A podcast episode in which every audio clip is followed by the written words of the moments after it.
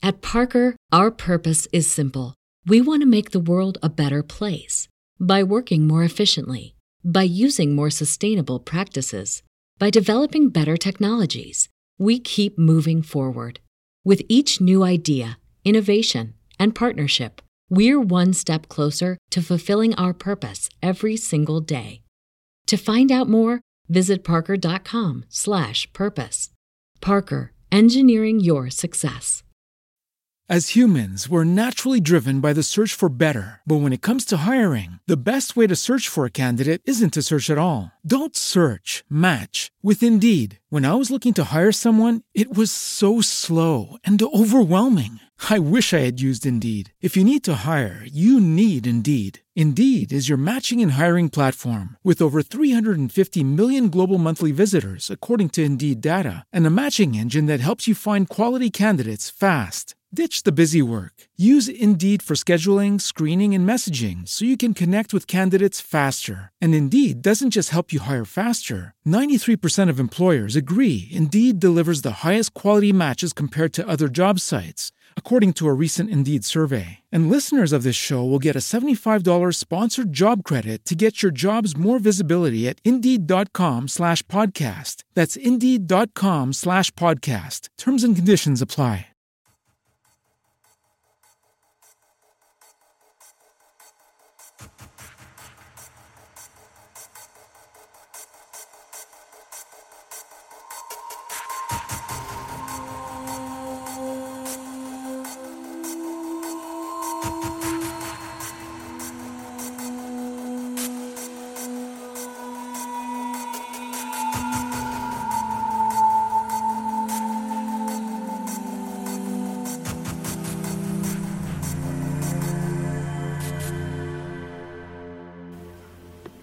Ed eccoci live anche questa sera eh, con Luca Signorelli e Omar Serafini. Salutiamo chi si è già collegato: Alessandro, Giaco Lantern, Giugiu Giaro, Gianluigi Gatti, Lobbo, Cuni, Marco Taddia, Antonio Di Mezza, Verusca eh, e, e, di nuovo Cuni. Eh, grazie anche a tutti quelli che hanno fatto subscribe e hanno fatto passare finalmente questa fatidica soglia dei mille che non cambia assolutamente niente. Però non perdiamo tempo e cominciamo con appunto la confusione meravigliosa tra mito e storia in Tolkien eh, e nella seconda era della Terra di Mezzo che è legata anche al, alla serie di Amazon, ma insomma questo lo toccheremo di meno. Più quello che ci interessa con Luca e Omar è di parlare un po' di che cosa fosse il canon e cosa fosse la seconda era negli scritti di Tolkien. Luca, a esatto, te la parola. Esatto, eh, vi ringrazio, tra l'altro bellissimo essere di nuovo qua perché le altre volte mi sono divertito, spero che si siano anche divertiti gli ascoltatori ascoltatori, vediamo stasera un po' di... vediamo magari di andare a fare un po' di chiarezza sul tema e anche però a, a dar fastidio, eh, perché un po' di fastidio dobbiamo dare. e quindi anche a demolire un po' di certezze eh, dei due campi che poi si formano sempre su queste cose. Da un lato quelli che dicono qualsiasi cosa sia uscita col nome Tolkien sopra e, e deve essere rispettata, è letterale, è quella, inamovibile, e quelli che invece dicono un po' l'anything goes che sono un po', se, se, ci pensate, se mi permettete un piccolo detour, è un po' eh, i due estremi di qualsiasi canone, diciamo, di storie che sono popolari, che vanno, c'è un estremo che non so, potrebbe essere Star Wars, in cui poi alla fin fine le cose sono tutte scritte, tutte stabilite, che però vengono cambiate in continuazione, magari anche dallo stesso George Lucas, e dall'altra parte abbiamo l'esempio che a me piace fare molto spesso è Doctor Who dove non c'è il canone, cioè dove non, praticamente eh, al netto di, eh, del fatto che il dottore e il dottore gira nel tempo, ha questa Englishness eh, generale, c'ha il companion e la TARDIS a forma del, della cabina, della polizia la polizia, tutto il resto ci puoi mettere quello che vuoi, cioè il dottor Who. Sì, insomma, la gente, anche i fan, non, il canone ci, ci terrebbero, perché oramai è anything goes. Salutiamo eh, anche Michele Edu, Grazia Lenzi, Alessandro Foroia e Kuma74. Eh, sì, perché la differenza tra questi canon è, è, se, se, c'è un autore dietro che più o meno ha scritto i libri, come, come Herbert con Dune, no? ha scritto dei libri, sì. oppure se è un franchise in cui poi tu lo vendi, ci sono gli scrittori che lasciano un po' il tempo che trovano. Esatto esatto, es- esatto. però qui, qui, qui, eh, qui entriamo nel, nel, grande casino del, del, quello che è la definizione del canone di Tolkien. Allora, partiamo magari da un assunto generale. Io credo che sia abbastanza ragionevole dire che poi tutto sommato eh, quello che è canonico in Tolkien dovrebbe essere quello che de- Tolkien ha deciso che era canonico, perché come hai detto tu poi alla fin fine era l'autore e, e, e aveva l'ultima parola e stiamo parlando di un autore che non è passato fra alti e bassi, cose meno... Cioè, come, come, molti anni in cui magari i primi due libri di una serie sono bellissimi, poi gli altri scendono come qualità. Qui eh, i, i, su quello che lui ha fatto e che ha fatto la nota, de- la nota, della spesa di Tolkien è già un capolavoro pure dice vai a comprare il latte esatto, Quindi... esatto. No ma eh, allora però qui qual, qual è, dove, dove, sta il problema? Il problema fondamentale è che in realtà col nome di Tolkien usciti sotto il controllo di Tolkien e mentre Tolkien era ancora vivo e quindi con un imprimatur vero e definito sono uscite parlando del Signore degli Anelli cioè del mondo della Terra di Mezzo sono uscite fondamentalmente due cose, ovvero l'Hobbit nelle due edizioni, sappiamo che c'è un'edizione originale e una secondaria degli anni 50 in cui cambia eh, la, la, storia di come Bilbo acquisisce l'anello, perché c'è questo tentativo da parte di Tolkien di fare quello che adesso si chiamerebbe retcon. Retcon, cioè esatto, andare, esatto. Esattamente, di andare a cambiare la parte della narrativa dell'Hobbit per far sì che questa si agganci col, col Signore degli Anelli e poi abbiamo il Signore degli Anelli. Questi sono le uniche, e poi vabbè, mh, mm, se proprio vogliamo essere molto precisi, mh, mm, anche le avventure di Tom Bombadil, che però è un libro di mm. poesie, che però ha una sua importanza, eh, tra l'altro, se poi andiamo a vedere all'interno dell'evoluzione, e poi magari lo, lo citiamo dopo, perché ci, ci, sono degli elementi che secondo me no, di cui non si tiene abbastanza conto quando si parla dell'evoluzione de, de, de, dei libri di Tolkien. Tutto il resto che è uscito eh, e che è uscito dopo la morte di Tolkien nel 1972 Tre. al eh, 73, sì, scusa, hai perfettamente ragione, è eh, a cura del figlio, il quale fa poveraccio si è dovuto fare un mazzo per tutta la sua Ma vita poi, sul, sul, fatto che sia un poveraccio e che se lo sia dovuto fare e, oppure che l'abbia voluto fare perché poi aveva trovato un po' una miniera d'oro eh, le, le opinioni differiscono io sono abbastanza convinto che in realtà lui non, era ricco di suo Christopher Tolkien e lo facesse perché voleva farlo, perché gli interessava. Beh, non lo fai, non lo fai con quella attenzione esatto, certosina, esatto. se lo fai per... tipo il figlio di Herbert, per dirne uno proprio a caso, eh, che dice, oh, ho ritrovato gli scritti del padre. Sì, eh. Era, era nel cassetto. Guarda caso, sta esatto. Allora, lui, eh, Christopher Tolkien fa uscire nel 1977 il Silmarillion, che è una roba che viene presentata come eh, The Silmarillion by Tolkien. In realtà tutti sanno, ma lui stesso molto onestamente lo ammette, che è una ricostruzione mh, in alcuni casi fatta da zero, quindi con narra- linee narrative totalmente inventate, di eh, quello che era un'opera che a Tolkien padre stava eh, particolarmente a cuore, ma che lui per una serie di motivi che poi andremo un attimo a, a, a discutere, eh, non riuscì mai a portare, non, prima non riuscì e poi non volle, perché ci sono degli elementi da un lato editoriali, di, diciamo di poco interesse da parte della, della Unwin and Allen, l'editore di Tolkien, il, il, publisher di Tolkien, poi dall'altro lato di ripensamenti a parte di Tolkien stesso, nel 1977 Christopher Tolkien fa uscire questa cosa, che tante persone ritengono un libro canonico di Tolkien, ma qui purtroppo va detto non lo è. È un qualcosa che lo stesso Christopher Tolkien ha detto, boh, probabilmente mio padre l'avrebbe fatto uscire in una forma diversa, con almeno due capitoli, che sono tra l'altro eh, quello della caduta di Doriath eh, e, quello della caduta di Gondolin, quindi comunque i capitoli finali che sono fondamentalmente riscritti, scritti di sana pianta da Christopher, ok? Quindi questo è, però però, però, però, e questo è un però grosso come una casa, all'interno di un contesto, di un filo narrativo, di un leggendario, di una mitologia, che è quella definita da Tolkien. E qui poi andremo a capire perché siamo certi del fatto che il filo, il contesto fosse quello di Tolkien e non è una roba inventata di sana pianta da, da, da, dal figlio Christopher. Poi ci sono i 12 volumi della cosiddetta storia della Terra di Mezzo, che sono fondamentalmente invece eh, documenti eh, presi eh, da, da, dalle scatole de, degli appunti di Tolkien e riproposti più o meno eh, senza modifiche, le modifiche fatte esclusivamente magari per renderli pubblicabili, ma in questo caso sappiamo che sono eh, originali, riproposti in 12 volumi e interessantissimi perché ci fanno vedere tutta l'evoluzione del, del mondo di Tolkien.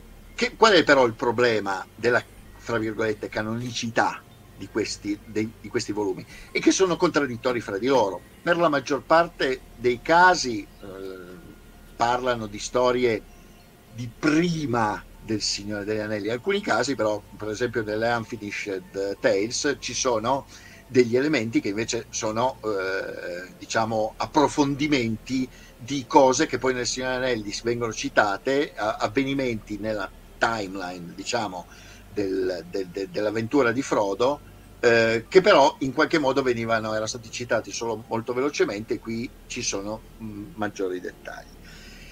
Però sono contraddittori, molto spesso fanno a pugni con quello che poi troviamo nel Signore degli Anelli. E ripeto, noi sappiamo che il Signore degli Anelli nella sua forma eh, diciamo finale della seconda edizione era quello che voleva Tolkien. Poi Tolkien non era soddisfatto comunque del risultato, ma perché lui non era mai soddisfatto di niente. Sì, vabbè, lui era chiaro che qualunque cosa limava, rilimava, sì, esatto. però anche la cronologia, le, le fatidiche famose appendici con la la cronologia, insomma, esatto. in qualche maniera. Eh... Esatto.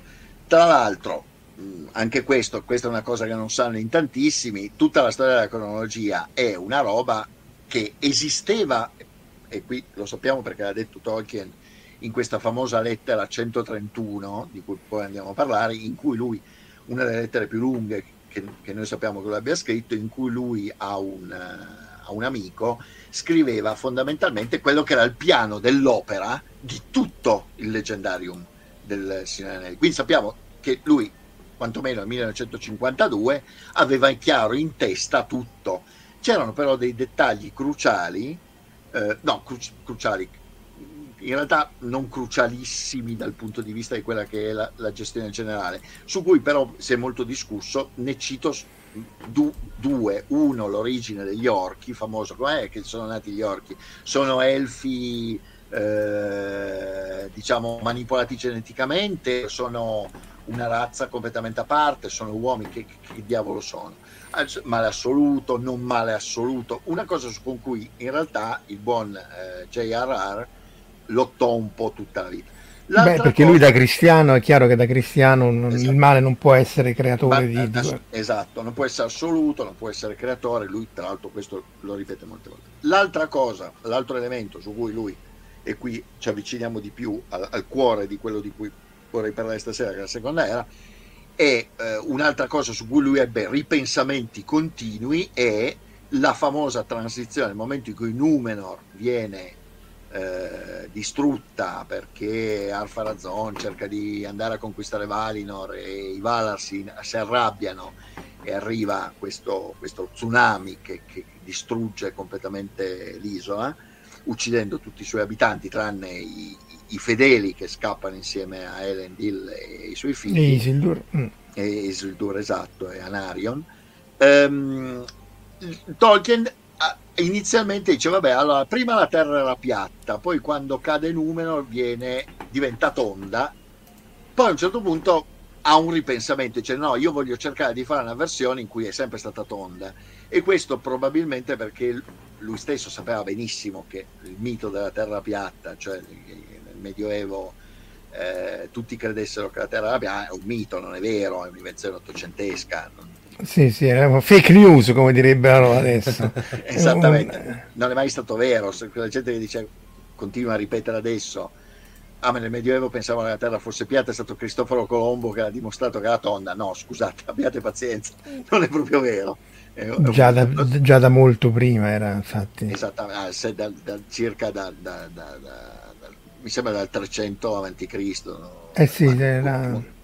ehm, non era Nassimandro, sì, no, era, forse era Nassimandro di, di Ales- che fa, fa, il famoso esperimento d'Alessandria eh, in cui definisce la, la circonferenza sì, dall'ombra. Dall'ombra, esatto. E comunque lui ha dei ripensamenti. Questo comunque è un elemento che nella versione finale del Signore degli Anelli finisce con in realtà la Terra diventa tonda eh, e prima era piatta, ma lì Tolkien insomma qualche, qualche dubbietto ce l'aveva. Però in linea di massima, al netto di queste cose, il, la versione del Signore Anelli è quella in qualche modo che, che a lui andava bene. Eh, e, fa, e le, gli, le, le Histories of Middle Earth molto spesso fanno a pugni con questa versione. Quindi sono in realtà versione prima, versioni ripensate, ci sono miliardi di cambiamenti. Allora, qui arriviamo un po' al cuore della questione, ovvero esiste eh, una differenza sostanziale e che secondo me eh, probabilmente non è mai sottolineata abbastanza fra il Signore degli Anelli e l'Hobbit presi eh, diciamo come um, opere finite e tutto il resto, ma la differenza è che per Tolkien, e questo Tolkien lo dice molte volte all'interno delle interviste, nelle lettere, lo ripete in continuazione, Il Signore degli Anelli è un romanzo, è una storia.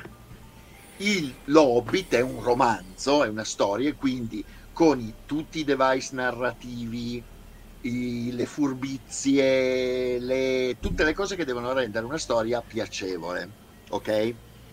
Anche perché Tolkien dice spesso, dice poi, poi io tutto sommato scrivo per divertirmi, scrivo per divertirmi e per divertire, Di, che poi, ripeto, l'Hobbit forse è più divertente, è una storia tutto sommato per bambini, I Signore Anelli ha degli elementi tragici, degli elementi diciamo di dramma, anche degli elementi di, di, fantastico, di commedia, un po' di tutto, è un'opera più adulta, ma sono libri, sono romanzi e in cui che vogliono in qualche modo raggiungere eh, il, lettore e creare nel lettore il piacere di leggere un romanzo.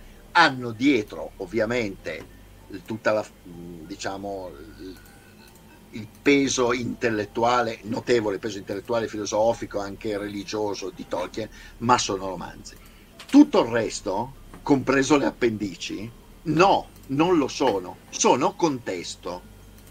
Cioè, Tolkien fondamentalmente fa un'operazione analoga a quella di Borges in una cosa che io lo cito in continuazione, spero che prima o poi qualcuno che non l'ha ancora letto lo vada a leggere, in Tlon Ukbar Orbis Tertius, che è questo racconto che c'è all'interno di, eh, di Finzioni, eh, in cui lui parla della scoperta di una enciclopedia che descrive un mondo fantastico, eh, una nazione fantastica e all'interno della descrizione di questa nazione fantastica che non esiste c'è una mitologia secondaria di questa nazione che descrive una, un mondo fantastico all'interno del mondo fantastico. Mm. E, e, e, e, tra l'altro eh, è interessante perché Borges eh, utilizza questa, eh, questo frame per parlarci di come un,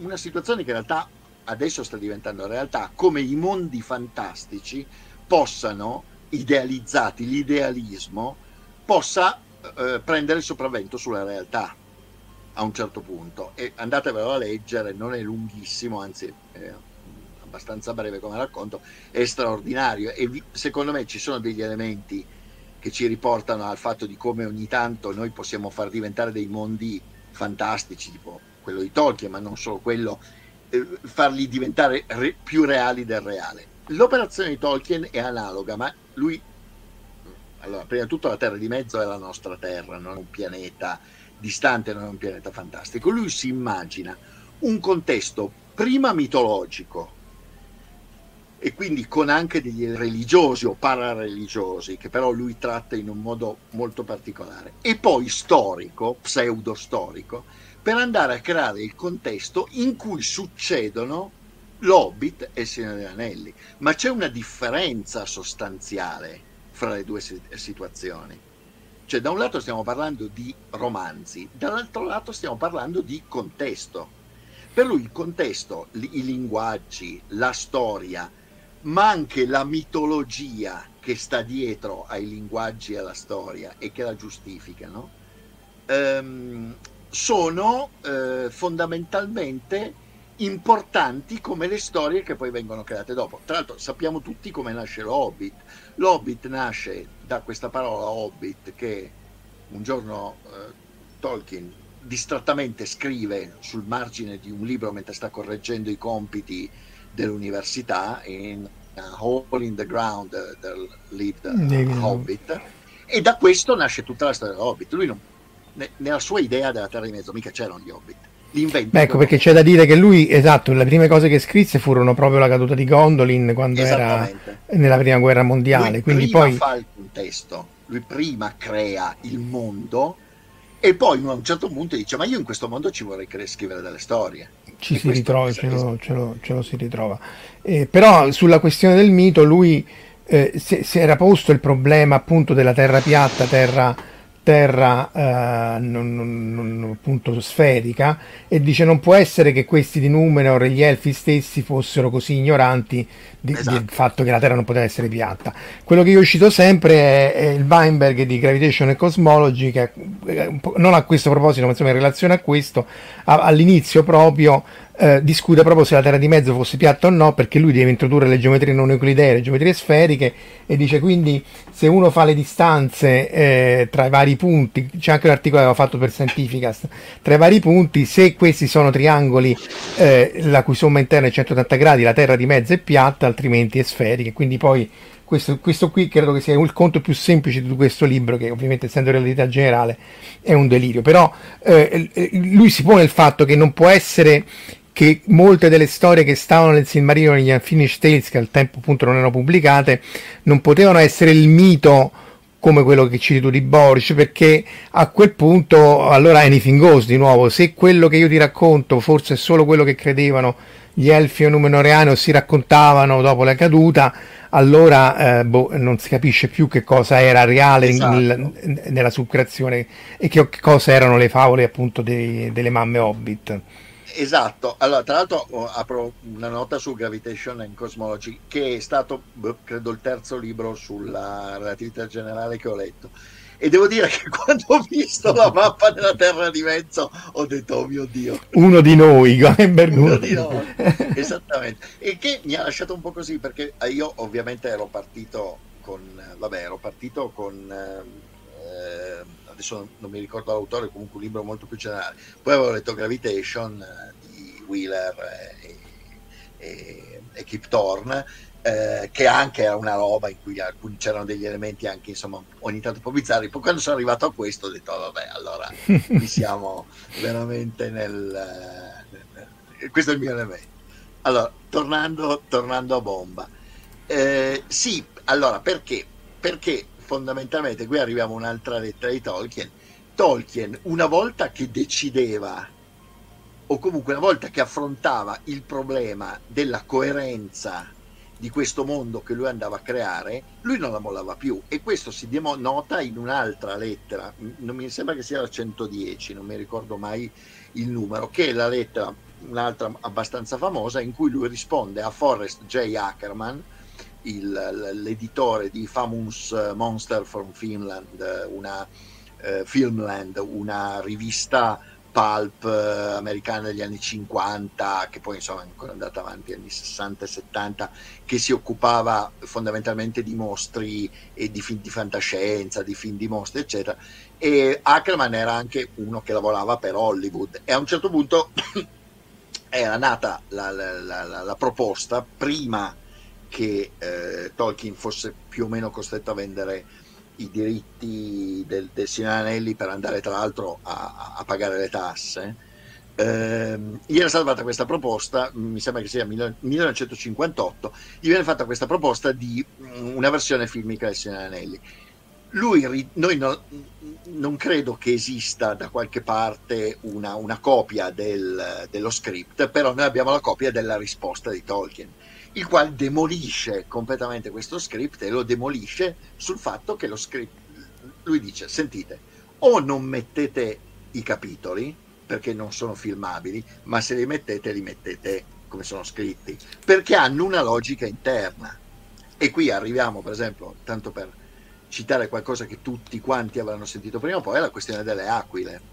Probabilmente tutti noi, chiunque sia interessato a Tolkien, avrà sentito qualcuno che gli è venuto a dire ah, ah che storia imbecille, perché non hanno usato le aquile per portare l'anello a Mordor. Sì, eh, i corpi sono sepolti in punti che non verranno mai trovati. Eh, Esattamente, sì. è una cosa che sappiamo tutti che porta immediatamente alla sospensione. Alla violenza. No. violenza.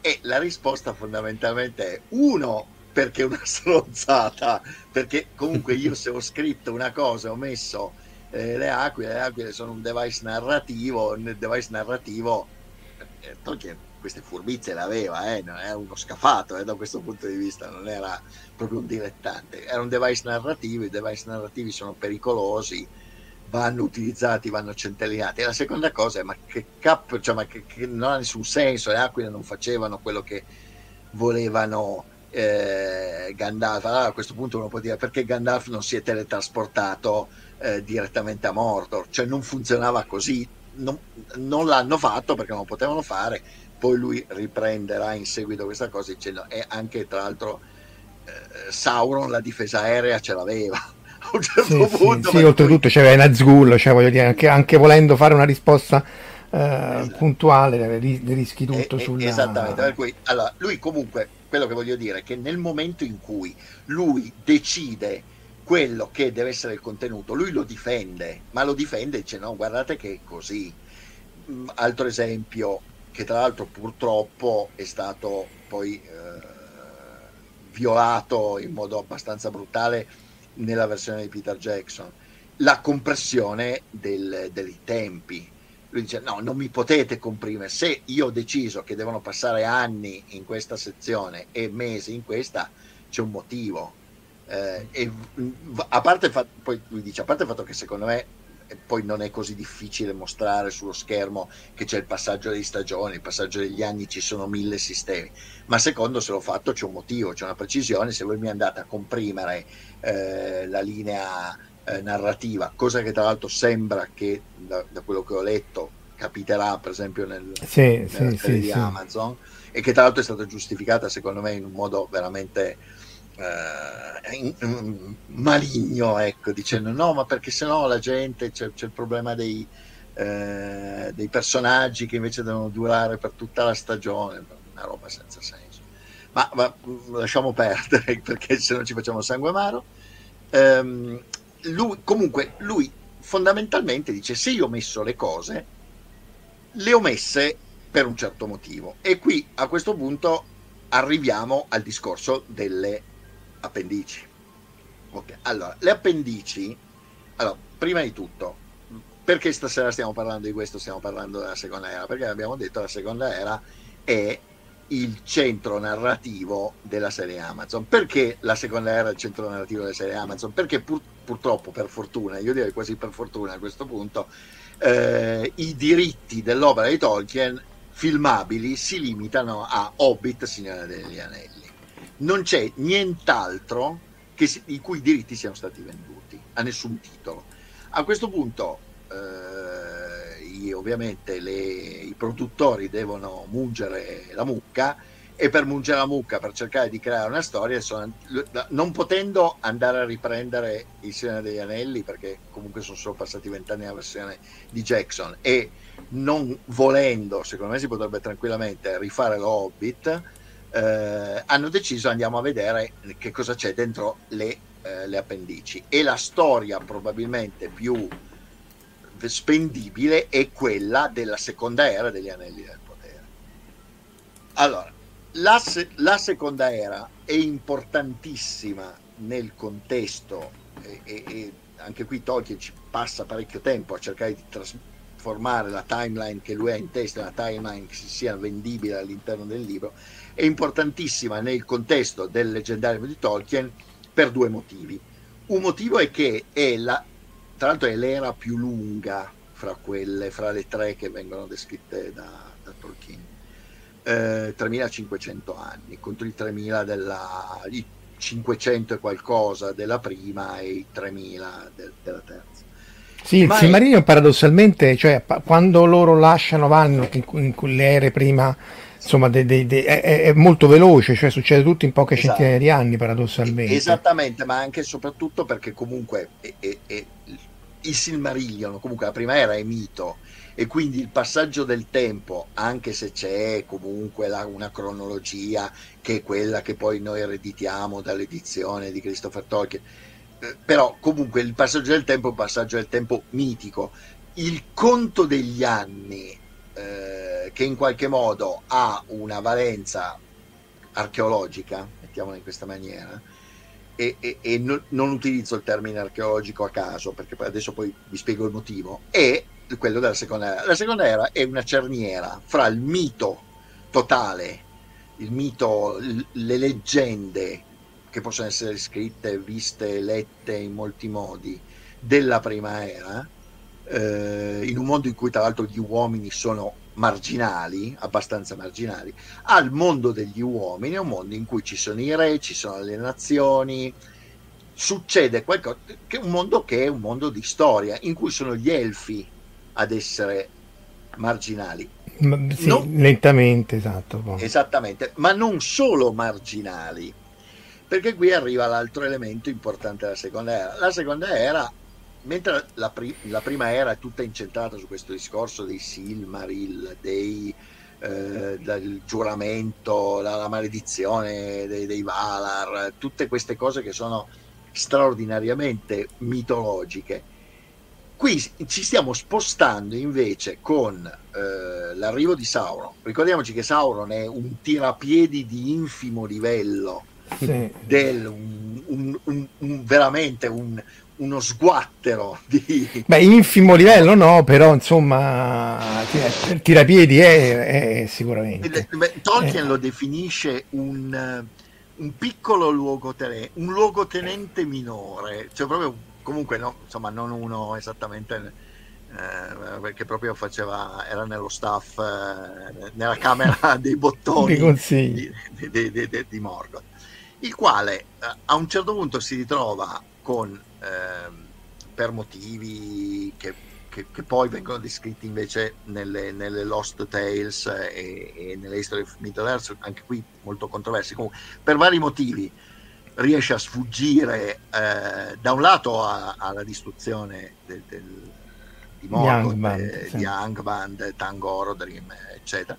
Dall'altro lato però anche a, a non presentarsi a- di fronte ai Valar a chiedere il perdono, cioè a un certo punto se ne va e, e se ne sta lì eh, in un angolo della terra di mezzo dicendo ma che faccio?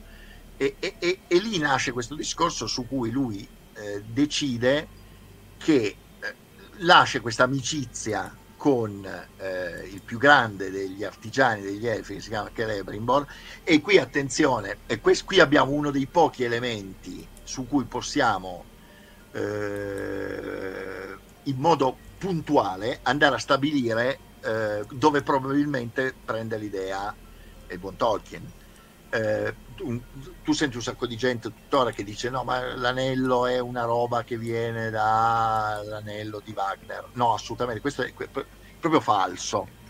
Oltre, prima di tutto perché J.R.R. ha, detto che falso ha detto l'unica similitudine fra i due anelli che erano entrambi tondi ma secondo perché se qualcuno si prendesse il, la briga di andare a vedere la nascita della tetralogia di Wagner e le fonti dove prendeva è proprio un mondo veramente abbastanza diverso, soprattutto un mondo mentale diverso da quello di, di J.R.R. che ovviamente conosceva le stesse le stesse Le fonti, eh, sì, sì, l'Edda, l'Edda poetico. Sì. Esattamente. Le- in realtà cosa salta fuori? Che molto probabilmente eh, il buon J.R.R.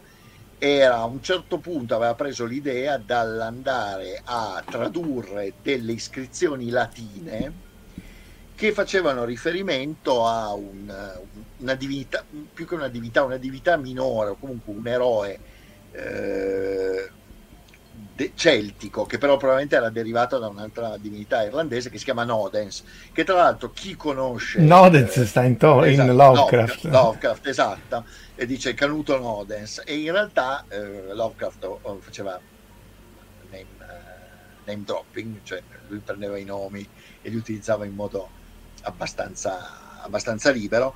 E, e nasce dal fatto che c'è questa iscrizione in cui c'è una maledizione che viene mandata a chi ha rubato un anello. E guarda caso, eh, uno dei, degli attributi in Odens è Nodens eh, dalla mano d'argento, che l'Ebrimbor è mano d'argento. Mm-hmm. Quindi è possibile che l'idea, in qualche modo, la base sia nata da quella. Molto, molto più probabile che invece nascere dal, dal discorso. Da, da, Senti, c'è Edu che chiede eh, eh, a tuo avviso, a parte il Signore degli Anelli dell'Hobbit, qual è il libro completo, immagino, di Tolkien più bello da leggere? Uh, che, vabbè, che un comandone. Uh, Am, um, uh, Farmer uh, Gilles, Gilles of M, sì. of M che è in una bellissima edizione, tra l'altro in Audi. Gilles, il cacciatore di draghi, è uscito mm-hmm. in Italia come il cacciatore di draghi. È la dimostrazione che eh, una cosa che riusciva molto bene J.R.R. era fare dell'umorismo, cioè fare delle cose in un contesto che era un contesto che gli interessava, che in questo caso è un contesto dei piccoli regni anglosassoni prima della conquista, eh, prima della conquista normanna, ma dall'altro lato fare delle cose divertenti. È molto bello, è, molto, è una favola, ma è veramente molto molto carino. Poi secondo me, io vi dico, andare a leggere le lettere di Tolkien che sono uscite tra l'altro in edizione Rusconi come col titolo La realtà in trasparenza. Mm. E poi invece sono state fatte uscire di nuovo da Bompiani, credo in una traduzione, anzi sì, no, sicuramente in una traduzione diversa, col titolo Le, le lettere. Eh, andatevele a leggere, sono un, uh, una miniera d'oro di informazioni. Attenzione perché emerge un po' tutto, eh, il signor J.R.R. Tolkien compresi i suoi aspetti più conservatori, più reazionari, più retrivi, più antimodernisti che a qualcuno insomma, potrebbero far storcere il naso. Cita, eh, cita Verusca anche Albero e Foglia, che effettivamente è molto bello. È anche molto bello quello, sono, è vero, è vero, è vero. È vero. Cont- no, eh, sono, eh, sono assolutamente d'accordo. Nell'universo del Signore degli Anelli, boh, direi allora il Silmarillion, però ti ci devi al mare di santa pazienza ed eventualmente saltare i primi capitoli, cioè andare proprio al Silmarillion, le prime fa- parti in realtà perché è diviso in tre parti ma, e andare direttamente... No, non lo so, allora da questo punto di vista io sono un po'... Uh... Te non piace il Silmarillion, dai, confesso. No, allora, la vers- quando l'ho, io l'ho letto quando è uscito, 1977, l'ho preso, io ho imparato l'inglese perché volevo leggere il Silmarillion, l'ho letto l'ho imparato letteralmente a memoria eh, con mio fratello, che non so se mio fratello in questo momento è in linea che sta ascoltando, ma eh, lui si ricorderà che noi citavamo a memoria le genealogie degli Eldar perché le sapevamo a memoria. E, e però il problema è che poi andare a leggere, eh, all'epoca ovviamente uno a 16 anni si beve un po' tutto e poi andare a leggere la storia della, della, Terra di Mezzo e poi scoprire che poi tutto sommato non era farina, tutta farina nel sacco, ma era un insieme di cose. Insomma, negli anni un pochino...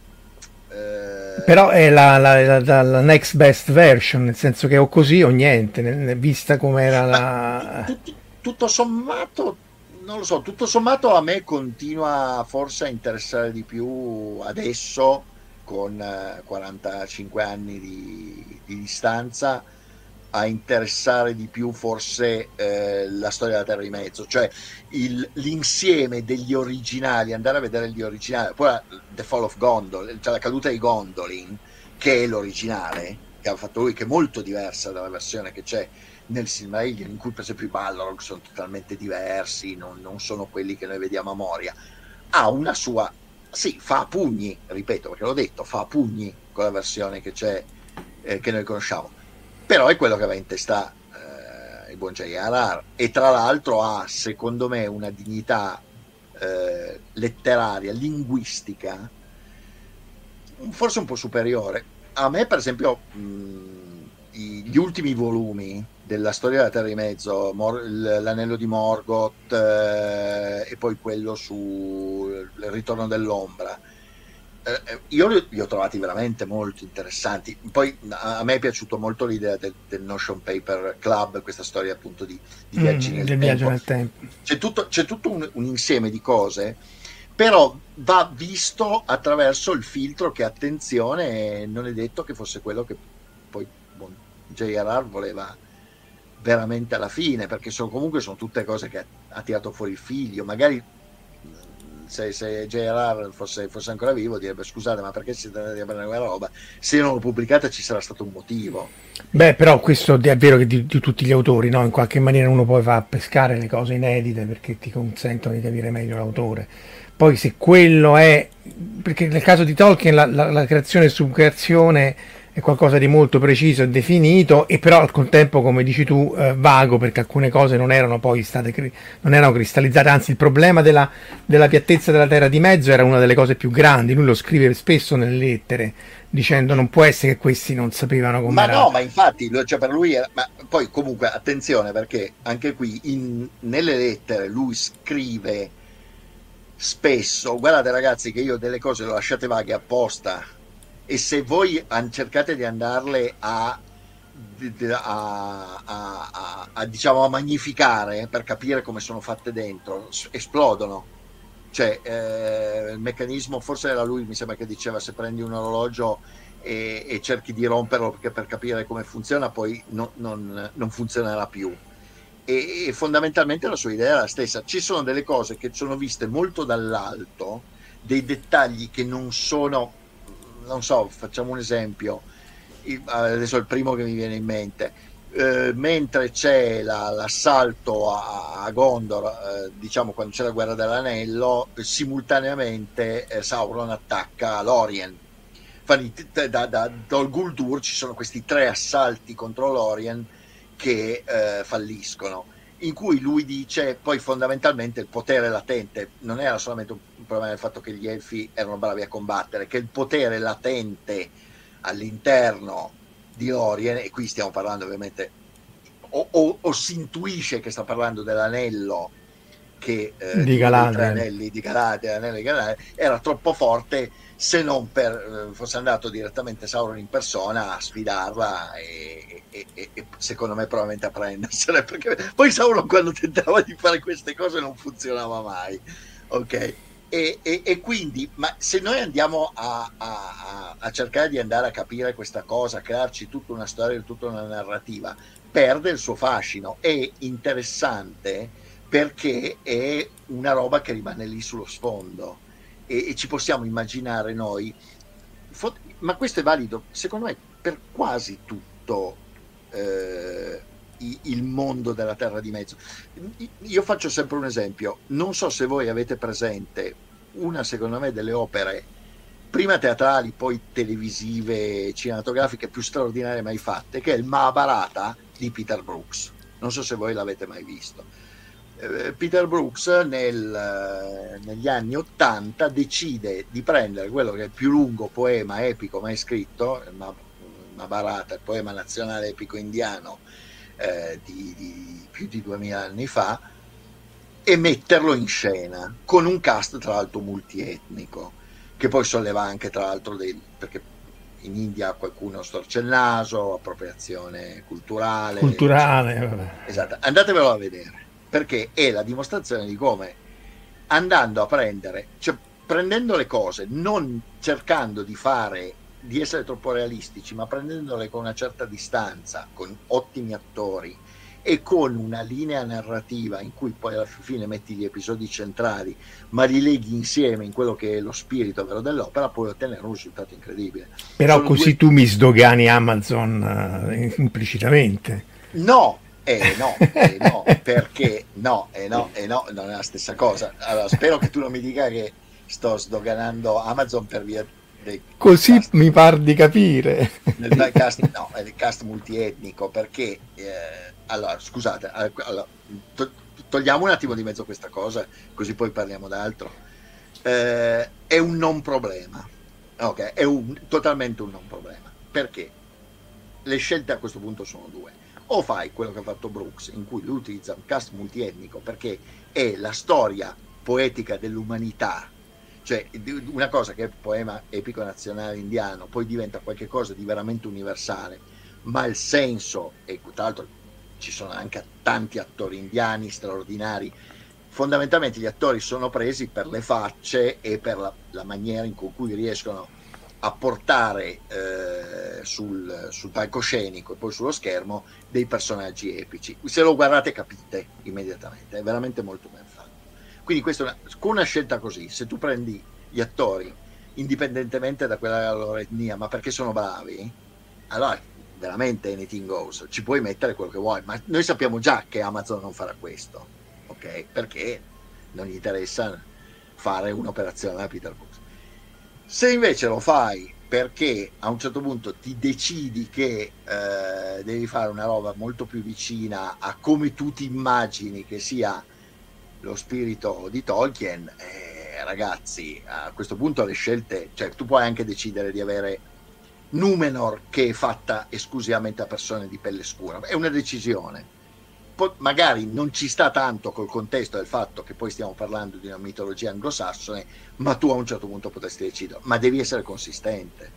Non puoi a un certo punto decidere che no, questo personaggio lo mettiamo così perché gli inventiamo tutto un background semplicemente perché dobbiamo mettere un personaggio diverso per andare a coprire le categorie oppure come ritengo io che sia perché devi far parlare devi fare indignare una parte dei fans i quali reagiscono con questo riflesso pavloviano. Sì, no, la mia critica non è tanto sul cast diversi, era più sul legare episodi che appunto magari stanno a migliaia di anni di distanza. Esatta, e, esatto. E, perché il cast, quello di Shakespeare, eh, chi, eh, chiunque eh, che cap- sapesse recitare, poteva fare qualunque parte di chiunque, non è quello il esatto. problema. A me l'elfo, esatto. di, anche perché elfi scuri ce n'erano, Eolo ce n'erano. Ma esatto, eh, non, è, cui... non, è, non, è, un problema, cioè, nel senso non esiste questa cosa.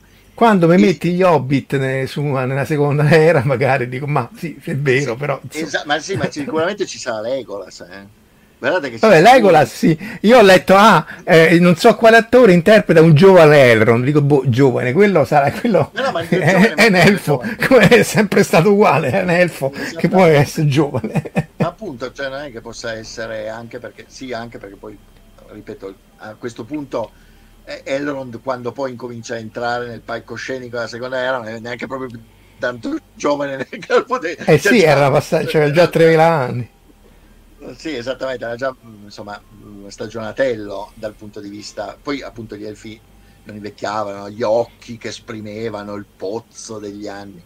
Però quello che voglio dire è che poi fondamentalmente dipende sei, quanto sei bravo a fare le cose.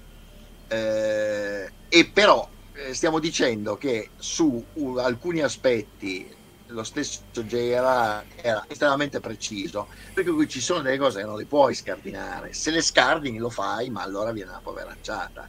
Eh, il senso fondamentale, cioè adesso lasciando per un attimo Amazon, ripeto, non era lo scopo di, di questa cosa. Il, il, centro, il centro in realtà narrativo, appunto, è questa cosa in cui c'è questa strana amicizia, eh, manipolazione, eccetera, fra Sauron e Celebrimbor, in cui a un certo punto Celebrimbor dice questo è uno un po' strano, però è uno che sembra affascinante, eccetera, e soprattutto conosce un sacco di cose. E quindi mi può dare la possibilità di riuscire a fare cosa? A creare degli oggetti che mi permettano di preservare, perché poi lo scopo eh, elfico per fare gli anelli, questa è una cosa che Tolkien ripete varie volte, una delle poche cose forse che sono definite sin dall'inizio è che poi i tre servono per preservare eh, per museificare lo status quo, sì, sì status per... Quo, per museificare lo status quo, è una cosa che Tolkien stesso eh, critica. E, e quindi ehm, da, un, da, un, lato c'è questa ricerca del, della tecnologia, dall'altro lato invece c'è l'aspetto legato al potere, cioè invece eh, quello che eh, il, il, piano diabolico, che però è un piano che viene è, diciamo, sviluppato da, da, Tolkien molto più tardi eh, e che arriva poi quasi alla chiusura del Signore Anelli per la definizione dei dettagli è facciamo gli anelli che dobbiamo darli a chi ha sete di potere, ma chi ha sete di potere poi finisce inevitabilmente controllato dall'unico. E quindi c'è questo discorso del, eh, dell'insieme fra eh, la, la, ricerca della conoscenza da un lato e dall'altro lato Sauron, che viene definito tra l'altro dal buon Tolkien il padrone della magia e della tecnologia. Ed è interessante questa cosa che magia e tecnologia, non esiste vera magia in Tolkien. sì, sì, in Tolkien se uno va a leggere non, lo scrive proprio, lo dice nelle lettere, semmai ecco, faceva la, la definizione tra magia e goezia, eh, lì è molto, è molto, chiaro che lui non Esattamente, assume... dire, no, fondamentalmente sono tecnologie eh, è un'arte, in realtà, in realtà è, più, è, più, l'arte contrapposta poi alla tecnologia, quella di, di, di Saruman, però per lui era un'arte in cui loro esatto. facevano, interagivano con la realtà, ma non è la magia. La magia lui la usa il termine solo nel, come gli hobbit si riferivano appunto all'anello o anche quando va, vanno appunto a Lorien gli dice ma questi sono mantelli magici, una corda magica e l'elfo spocchioso gli dice non capisco cosa intendi con questo, è bello esatto. il mantello. Eh, quindi... Esattamente, non è così, è una roba che noi sappiamo fare. Cioè. Poi tra l'altro l'altro elemento importante è che questo anche qui reiterato mille volte e se uno vuole rifare la seconda era in modo corretto ma un po' tutto il, il mondo diciamo storico della Terra di Mezzo è il fatto che queste tecnologie falliscono in continuazione, sono sempre insufficienti. Eh, c'è sempre questa rincorsa a riuscire a trovare il, il trucco che permetta poi di, di, vincere e di avere il dominio su tutti gli altri e poi questo trucco falli, fallisce sempre.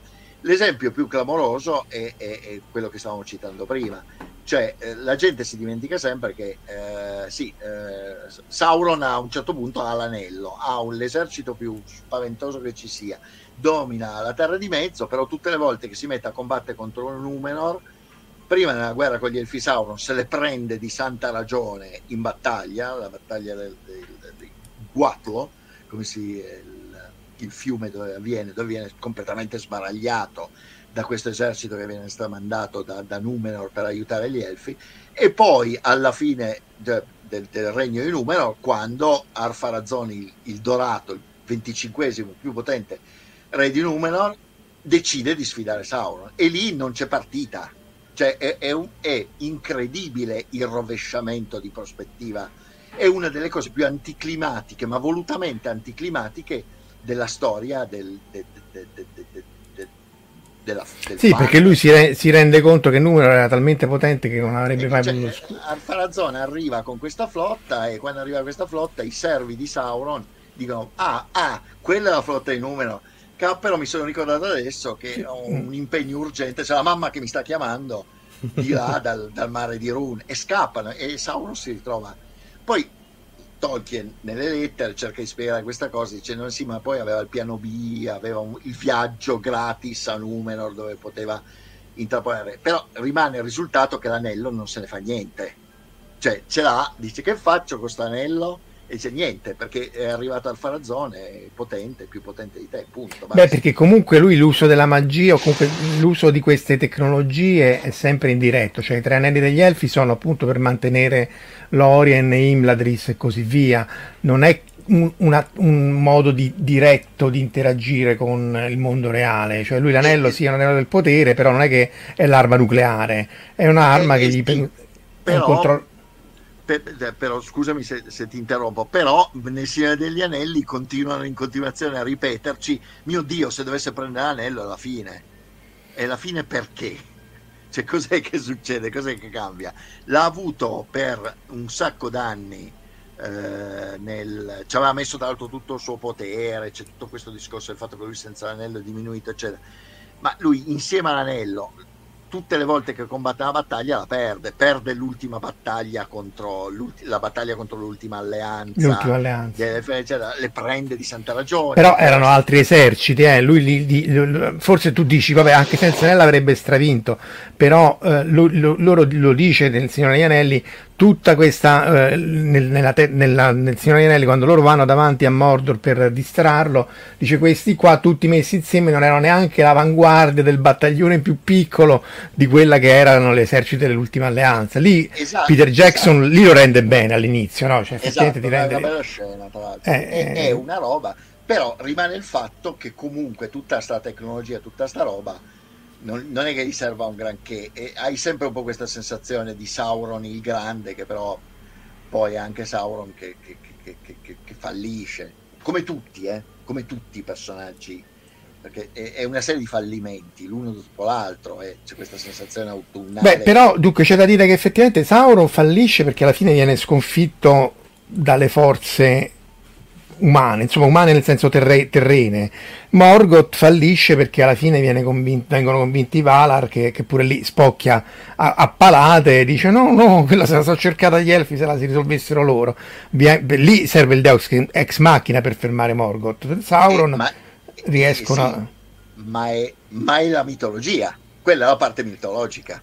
Nella parte storica, e ripeto, la seconda era, la seconda era una roba strana perché in parte sicuramente l'elenco dei re di Numenor è rifatto, io non so se Tolkien abbia, l'abbia mai citato direttamente, però c'è un riferimento anche un po' nei nomi alla lista dei re eh, antidiluviani eh, di Sumer, mm. che era una roba che aveva all'epoca, era stata una scoperta archeologica molto importante, per tanti anni è stata ritenuta una lista addirittura di, di nomi storici, adesso invece si ritiene che probabilmente erano dei nomi, potevano essere solo dei nomi mitici, ma comunque ovviamente anche, c'era anche un riferimento biblico, perché sappiamo che eh, Uruk dei Caldei viene poi citata nella Genesi, Ur dei Caldei viene poi citata nella Genesi, sicuramente eh, da questo punto di vista eh, Tolkien che era molto interessato alla storia, alla Bibbia da un lato sicuramente, ma alla storia dall'altro conosceva questa cosa. C'è un po' questo riferimento, i, i nomi in adunaico sono nomi semitici e ricordano mm. un po' se si va a vedere dei nomi eh, sumeri. Ehm, L'altro, l'altro, elemento, e adesso però volevo, anche perché immagino che non abbiamo ancora più tantissimo tempo, l'altro elemento importantissimo che è un, un leitmotiv eh, è molto presente all'interno de, de, della storia della seconda era, ma è poi un leitmotiv generale di Tolkien, è la morte e la paura della morte, la ricerca dell'immortalità, l'invidia dell'immortalità, molto ruota, molto che non ruoti, cioè la parte elfica ruota molto sul contrasto tecnologia, saggezza, ricerca del, del, potere da un lato per museificare il mondo, dall'altro lato per dominarlo.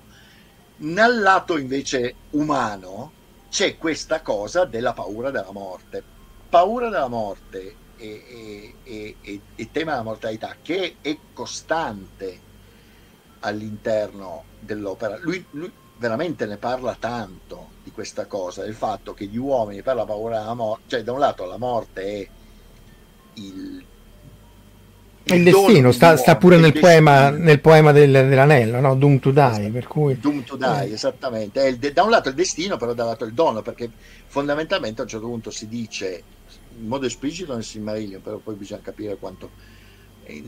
Questa forse la versione di Tolkien, però in modo implicito nel resto dell'opera, eh, si viene a dire... Eh, Beh, però è anche vero, sì è vero che gli uomini muoiono, ma gli uomini vanno fuori dai confini del mondo, mentre invece gli elfi in una maniera o nell'altra sono legati a questo circolo. Alle sale di Mandos e ritorno. Esattamente, arriva la Mandos per venire poi rispediti eh, nella Terra di Mezzo se poi va bene, in cui non cessano mai di esistere e quindi non cessando mai di esistere non trovano mai vero riposo e, e, e qui c'è tutto un tema sul, sul, che sicuramente è un tema anche religioso molto profondo, ma questo però il, il, tema della paura della morte diventa poi il tema dominante nelle azioni dei numenoreani, i quali sì. a un certo punto che cosa decidono? Dicono ma cappero abbiamo tutto questo potere però poi mo- moriamo e anzi le nostre vite, Elros, il fondatore del numero, Tar- Erlos Tar Miniatur,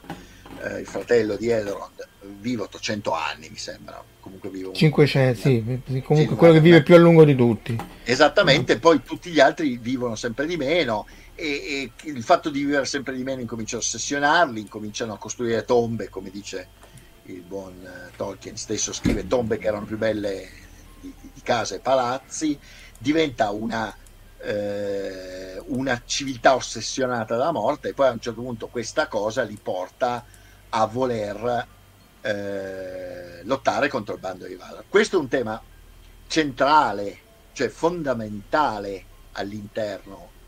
questo è un tema, ecco, è una delle cose imprescindibili nel momento in cui tu devi andare a parlare de, de, della seconda era, ma poi in generale di Tolkien, perché è, è, è, è uno dei motori che spinge poi a questa azione malsana, insana da parte di un Alfarazone ormai vecchio che è lì con un piede nella tomba che dice vabbè allora io ci provo e vado a, tentare di conquistare l'immortalità. E poi ovviamente dietro c'è il tema in parte c'è il tema biblico, però quando poi in un'intervista a Tolkien vanno a chiedere ah, ma allora è la caduta dell'uomo e il tema biblico, lui nega. È interessantissima questa cosa. L'intervista, tra l'altro, è su eh, YouTube, andatela a vedere, un'intervista radiofonica. Gli viene fatta proprio la domanda: dice, no, ma però allora questo è il tema della caduta dell'uomo. No, vabbè, no, questa è una favola. Cioè, questa è una roba in cui la caduta dell'uomo è un'altra cosa.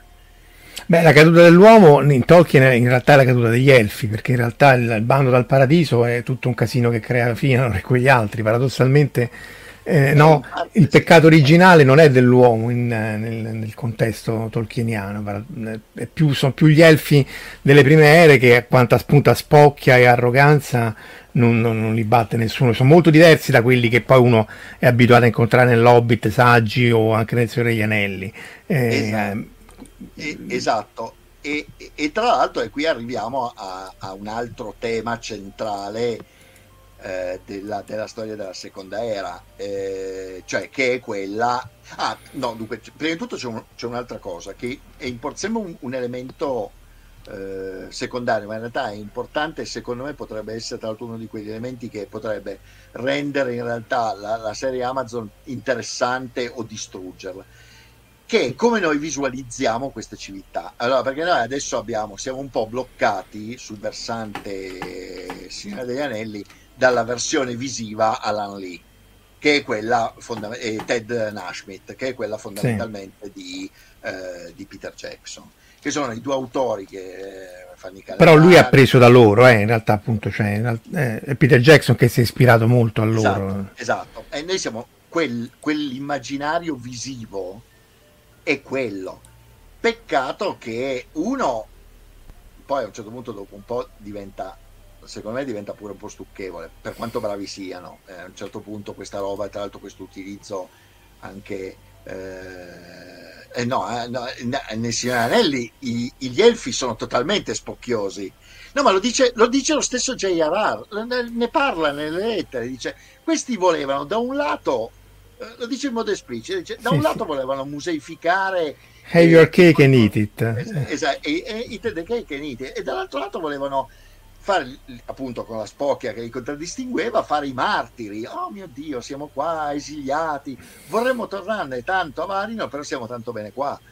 E quindi, no, ma sono una spocchia totale. Cioè, sono insopportabili in realtà, detto proprio brutalmente. E poi non hanno più un ruolo, cioè effettivamente, ah, esatto. nel, mentre nell'ultima alleanza c'hanno un ruolo attivo in cui vanno lì e meno a Sauron, esatto. qui il ruolo è solo del vecchio consigliere. Eh, esatto, quindi... Eh, che, che, poi tra l'altro vecchio consigliere che però poi al momento giusto eh, se ne lava le mani, cioè però eh, ragazzi dovete farlo voi. Eh. Sì, infatti, l'anello no, l'anello no, io non lo posso prendere, fate, fate voi. Infatti. Esatto, e infatti lo stesso Tolkien eh, dice che secondo lui la frase più intelligente di tutto il Signore degli Anelli la dice dicendo eh, sembra che le ruote del, della storia siano mosse da piccole mani mentre i grandi guardano da un'altra parte, sì. il che fondamentalmente non è molto distante da quello che succede. Cioè, e, e, lui comunque ne parla dicendo, guarda, cioè, attenzione che questi sì sono stati tanto bravi, belli eccetera, ma erano anche dei furboni di tre cotte quelli sì.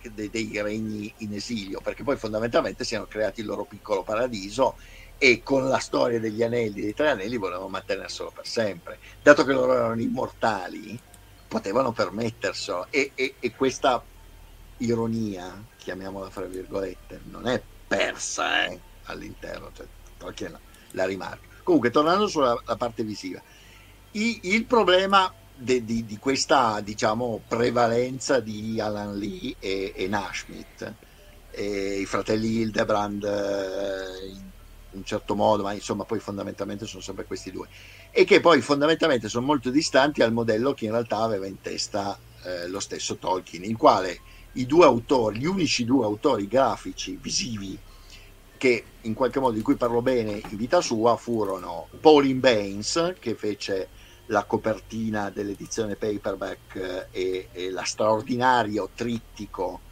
una roba meravigliosa secondo me, della, della versione di lusso in, eh, in, tre volumi, che è probabilmente una delle versioni più costose collezionistiche di, di Tolkien.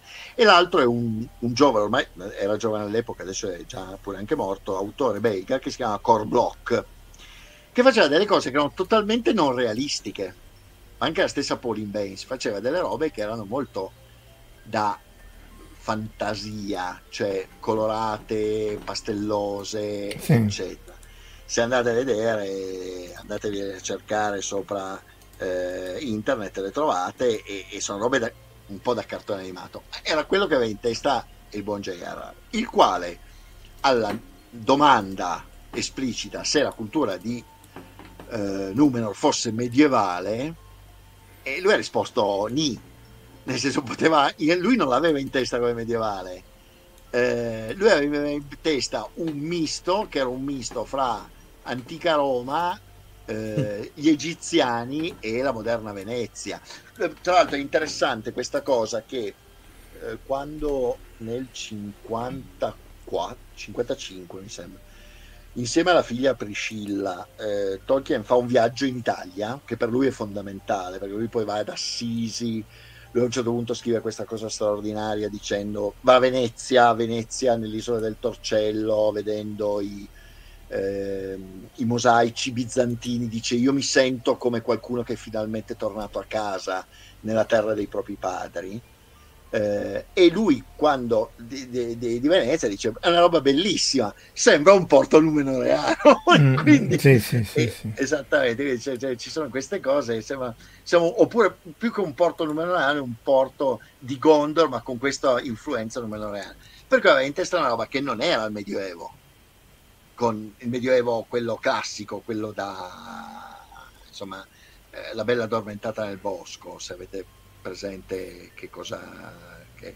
Beh, anche perché la tecnologia numeroreana era appunto avanzatissima, quindi in questo era più esatto, simile cioè, a quella romana o greca del, del, del, dello splendore dell'impero, perché appunto... esattamente, eh, era, era, una roba imperiale, era una roba imperiale con una struttura estremamente... Eh, con queste geometrie, questa roba... Tra l'altro, altra, altro esempio... Eh, a un certo punto, eh, Sa- quando Sauron irretisce Arfarazon e incomincia a creare questo culto di Morgoth all'interno di Numenor, eh, crea il tempio di Morgoth. In testa, e questo lui lo scrive, lo scrive esplicitamente, Tolkien dice, io quando avevo in testa il tempio di Morgoth, per me era la biblioteca bodleiana. sì, quello, quello, sferico, sì, sì, sì. Esattamente, sì. che è una roba neoclassica, totalmente neoclassica che non c'entra assolutamente niente col Medioevo, almeno col Medioevo un po' da film o comunque il Medioevo come ce lo immaginiamo. Quindi c'è anche proprio un elemento eh, concettuale su cui mh, probabilmente uno dovrebbe porsi delle domande. Dicendo, ma probabilmente se andiamo a cercare forse una, un, un, un, un topoi, un topos culturale che non sia poi quello appunto di, di, eh, di spade loriche e, e, e, vestiti più o meno medievali che ci sono, e un po' neo, neo-raffallita, tipico di, di, di, un Nasmith o, di un però a parte questa cosa, eh, la, torniamo a, a, un altro elemento fondamentale della, della, seconda era è quello che tu hai citato prima, cioè eh, il da un lato la decadenza elfica, cioè il fatto che gli elfi passano a essere eh, belli, importanti, dominati, cioè essere un po' i padroni del vapore, a essere un elemento in qualche modo secondario.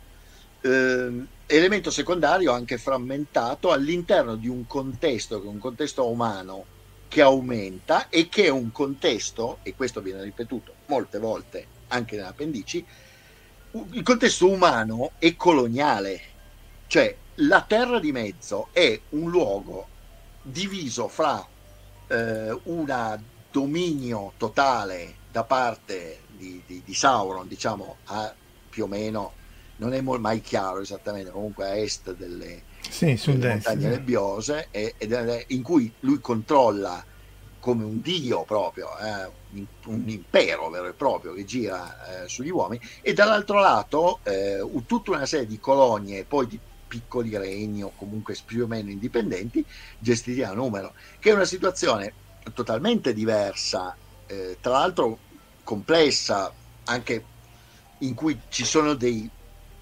sottili e neanche tanto sottili riferimenti al colonialismo, una delle bestie nere di, di Tolkien che era il colonialismo britannico, l'idea dell'impero.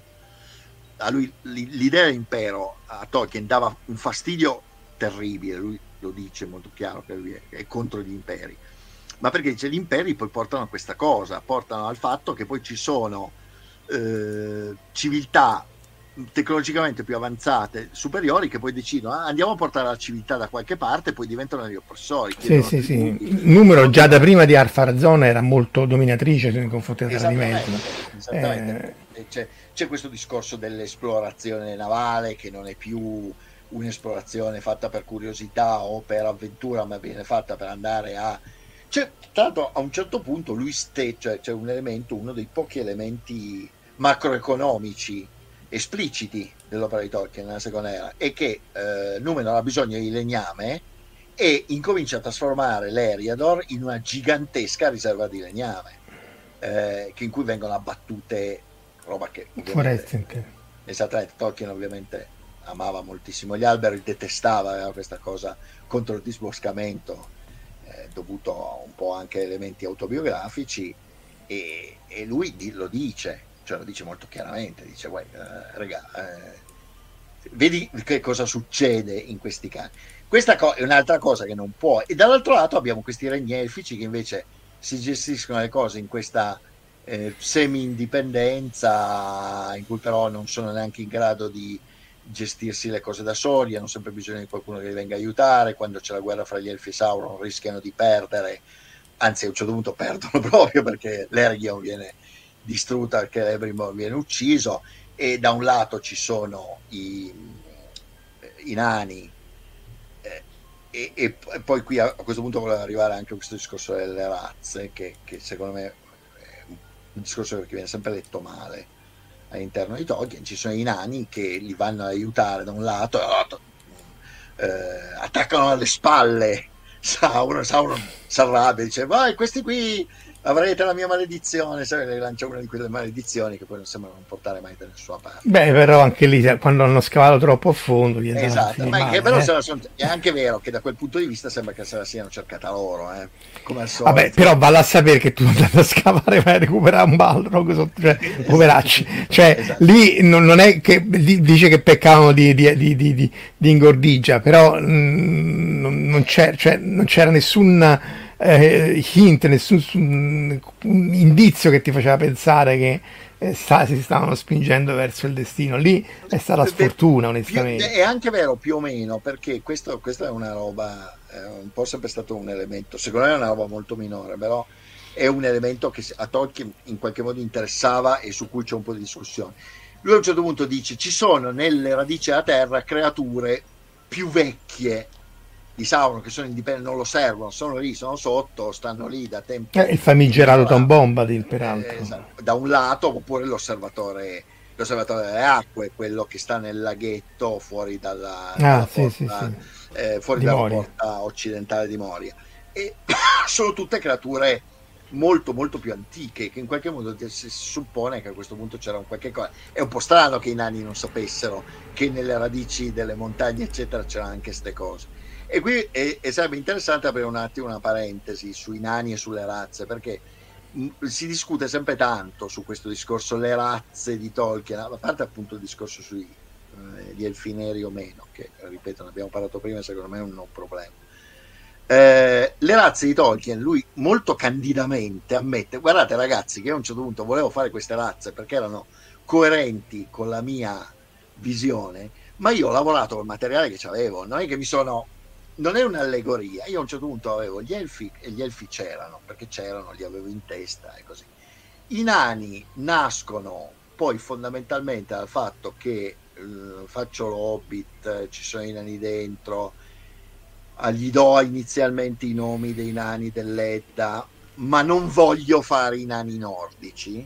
Ed a un certo punto lo dice esplicitamente, lo dice nelle interviste, dice io mi sono basato su una versione un po' stereotipata, ma neanche tanto brutta, degli ebrei della Bibbia. Sì, cioè, sì, i, sì. I, dopo, i, dopo la, la, la, caduta del, del regno. Del... Esattamente, cioè, non, non, quelli della diaspora, eh, di, quelli dei regni, cioè quindi un popolo bellicoso, molto attaccato alle tradizioni, molto attaccato alla manualità, alla, alla creazione di oggetti, cose di questo tipo, estremamente guerriero, estremamente, insomma, poi capace anche di togliersi delle situazioni in battaglia e con questi nomi eh, chiaramente di origine semitica, che non sono perché i Gimli, Gloin, Oin, eccetera, sono i nomi pubblici dei nani. I nani hanno questa cosa del fatto che i loro nomi veri non vengono mai rileva- eh, rivelati a nessuno.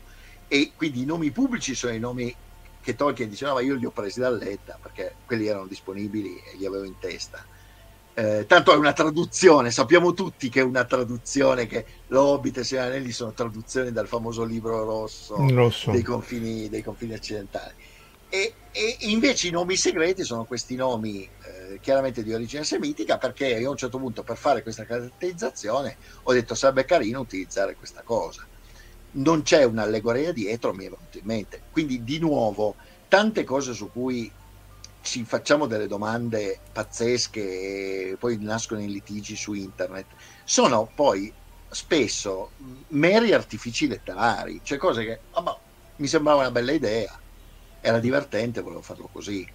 Eh, adesso non vorrei deludere nessuno da questo punto di vista, perché poi però l'interesse, all'interesse di Tolkien era di creare un framework che fosse credibile in qualche modo e che fa, avesse una sua coerenza, ma che in qualche modo lui sapeva, era il primo che sapeva che nel momento in cui vai a vedere i singoli elementi e cerchi di, appunto di ingrandirli, crollano e non sono più fondamentalmente vanno tenuti un po' a distanza. Beh, perché comunque voglio dire, è chiaro che tutta una serie di operazioni, cioè la subcreazione, lui nascendo dal linguaggio è molto, si basa su fondamenta robustissime, ma tutta una serie di inconsistenze, che poi erano quelle che l'hanno bloccato nel Silmarillion, non, non puoi mm, evitarle.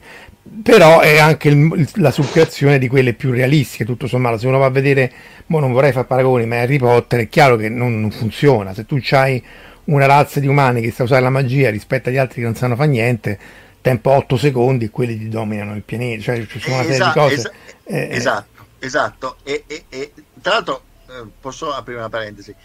Omar è stato zitto per tutto il tempo. Povero, non vorrei, eh. averlo, non vorrei averlo paralizzato in un abisso di noia.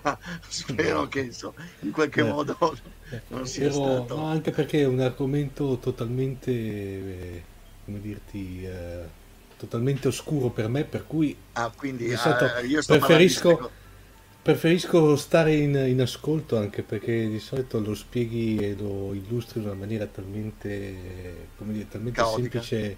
No, no, no, tutt'altro, tutt'altro. No, no, è estremamente affascinante. Eh, no, insomma, sono, è... sono, contento perché Sto... se ti vedo è, co- è, come se, mi, è come se mi godessi, no, no, se, a parte che si vedrebbe il collo proprio fisico contro la tastiera, però no, è, è, come se mi gustassi un bellissimo documentario di National Geographic. Ah, ok, vabbè, eh, questo, vabbè ti, ti, ringrazio. Comunque, tornando, tornando a bomba, ehm, no, è appunto, ma queste sono le domande.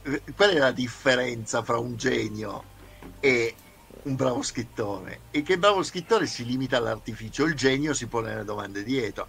E allora, vi faccio un esempio così, facciamo arrabbiare i fan di G.R.R. Martin, ok? Che mi sembra un'ottima idea. Vabbè, che tanto ce l'hanno quasi più loro con lui che. che... Esatto, no, a me, tra l'altro, a, a me. Mh, vabbè, forse ne abbiamo già parlato, a me piace molto eh, come scrittore di fantascienza, i romanzi di fantascienza e i racconti di fantascienza che ha fatto sono molto belli, molto bravo. La parte fantasy, boh, no, non fa per me. Comunque, lui eh, sostiene sempre che il più grande errore, c'è anche una, c'è un'intervista, c'è anche un pezzettino su YouTube, in cui lui dice il più grande errore di Tolkien è far tornare Gandalf dalla morte, perché era così bella questa cosa che lui è morto, muore, l'ultima cosa che dice fuggite shock, fuggite idioti e poi precipita l'abisso. E il fatto di farlo tornare vestito di bianco con questa cosa è anticlimatica. E questa è la dimostrazione della differenza fra il genio e il bravo scrittore. È vero che fondamentalmente nelle mani di chiunque altro eh, il, il Gandalf che ritorna dalla morte sarebbe stato un Gandalf di versione minore in realtà funziona proprio perché c'è il cambio di tono, cioè il Gandalf che torna non è lo stesso Gandalf grigio di prima, è un Gandalf che torna e che è in grado anche di presentarsi di fronte al uh, signore Nazgul che ha sfondato le porte di Gondor e dire vattene via. Cioè, guarda, lascia favore, perdere che non è lascia cosa. perdere, non è Roma, non è per te, abbi pazienza, perché guarda che stai per avere problemi molto più grossi. Non ti rendi proprio conto. Sì, sì, Esattamente, sì. è lì che funziona. E, e la stessa cosa e su quello che hai detto prima, cioè Tolkien si pone le domande? Dicendo se tu fai una razza di esseri umani che hanno i superpoteri tempo due secondi cercano di conquistare il mondo non è che diventano i benevolenti protettori se non c'è dietro una motivazione una motivazione molto più profonda. E lì il problema scusa il problema che c'è che, che è latente è sulla sul numero di figli, cioè è chiaro che gli uomini si, si riproducono molto più velocemente di elfi e nani e quindi poi alla fine vincono semplicemente numericamente, gli elfi in qualche maniera fanno meno figli o li fanno molto più distanziati nel tempo e quindi si trovano proprio in, in minoranza numerica. Esatto, sì, non solo si trovano in minoranza numerica, ma poi comunque c'è sempre il discorso, c'è sempre un po' un discorso che nasce eh, poi da un po' dal da quello che è il, l'elemento scatenante poi di tutta la creazione nel mondo della guerra della media. Non stiamo perdendo. Ci aveva avvertito che c'era problemi di, eh, di connessione. Tolkien dice ecco. spesso che eh, anzi, mi sentite? Sì mi e sentite? no, però vai, vai, vai. Sì, Scusate, così così. Sì, ah, ok. Per... Allora, ok, allora vediamo un attimo perché scusate, vediamo un secondo. Dovrebbe essere un po' meglio così speriamo, ah, perché in effetti c'è stato un po', scusate, c'è un problema di linea in questo momento. Um, dicevo, eh, c'è un po' quello che è l'elemento scatenante della creazione di tutto il leggendarium, cioè il fatto che eh, in pratica Tolkien dice sempre, ma io ho sempre sofferto per questa povertà mitologica, questa povertà narrativa delle tradizioni britanniche, in cui assolutamente non sono eh, paragonabili a quelle romane, celtiche, germaniche, greche, tutto quello che volete, voglio creare una roba mia. Eh, cioè voglio provare a provarci io. Allora lui però comunque è cattolico e, e quindi lui che cosa decide? La, la, la, visione cattolica ovviamente qual è? È quella che solo Dio è il creatore. Quindi non puoi creare dei veri dei. E lui si inventa i Valar. E i Valar sono una un'invenzione piuttosto intelligente da questo punto di vista perché poi e, e, si riflettono molto sugli elfi perché sono entità diciamo angeliche che sono sparse un po' per tutto l'universo. Poi un piccolo gruppo di questi e questo tra l'altro c'è nel Silmarillion ma noi sappiamo che fa parte della creazione originale di Tolkien perché lui ne parla nelle lettere decidono di andare sulla Terra, un piccolo gruppo che è quello mm, in cui c'è Manwe e poi Mandos anche che poi diventa eh, Mandos e poi Melkor che poi diventa Morgoth vanno sulla te- terra di mezzo perché gli piace, perché entrano lì dicono ah che posto favoloso, vogliamo stare qua, ok? E vanno sul nostro pianeta e se ne innamorano. Quindi diventano in qualche modo una specie di colonizzatori di questo pianeta, ok?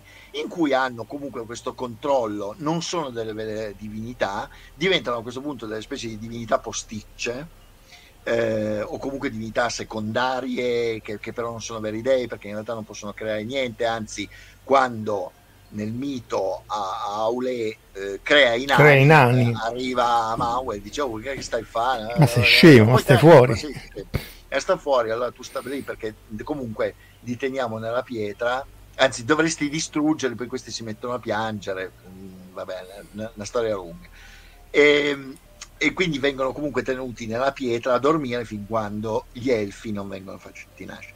A questo punto c'è un sistema, praticamente come se ci fosse un sistema di controlli per cui eh, il mondo fondamentalmente dovrebbe essere questo paradiso, questo giardino più o meno artificiale, perché poi comunque costruiscono gli alberi, anzi prima le colonne, eh, le torri con eh, le luci per dare luce nel mondo, poi i due alberi, che tra l'altro poi si scopre, tutti pensano che i due alberi derivino dalla mitologia norrena, quindi da Yggdrasil, non è vero, eh, Tolkien stesso dice non c'entra niente, io avevo in testa gli alberi ai confini del mondo della mitologia di Alessandro, uh, di Alessandro Magno, lui che va a combattere contro Gog e Magog, e quindi tutta una parte che in realtà ha di nuovo a rivedere con la mitologia sia eh, cristiana, sia greca, sia cristiana, sia eh, islamica, e quindi aveva in testa tutt'altro. Ehm, comunque c'è tutto un sistema in qualche modo di controlli che fa sì che ci sia sempre qualcuno, eh, un'altra razza, un altro elemento che serve per fare che vada a contrasto a quella che dovrebbe essere la razza l'elemento principale. E, e quindi i Valar poi ci sono gli elfi, gli elfi e poi arrivano gli uomini che servono in qualche modo tutti. C'è tutto un sistema di contrasti in cui sembra che tu praticamente il senso qual è? e che le cose non possono mai rimanere immobili. Non può rimanere, questo mondo non può rimanere uh, in qualche cristallizzato, modo sì, cristallizzato. loro un mondo cristallizzato. Eh, esattamente, da un lato c'è la ricerca del mondo cristallizzato, dall'altro c'è questo creatore, l'uno Eru, che poi è, è il dio del, del, monoteismo, che invece dice no, c'è il tempo, c'è l'evoluzione, le cose in qualche modo devono andare avanti, c'è un destino del mondo.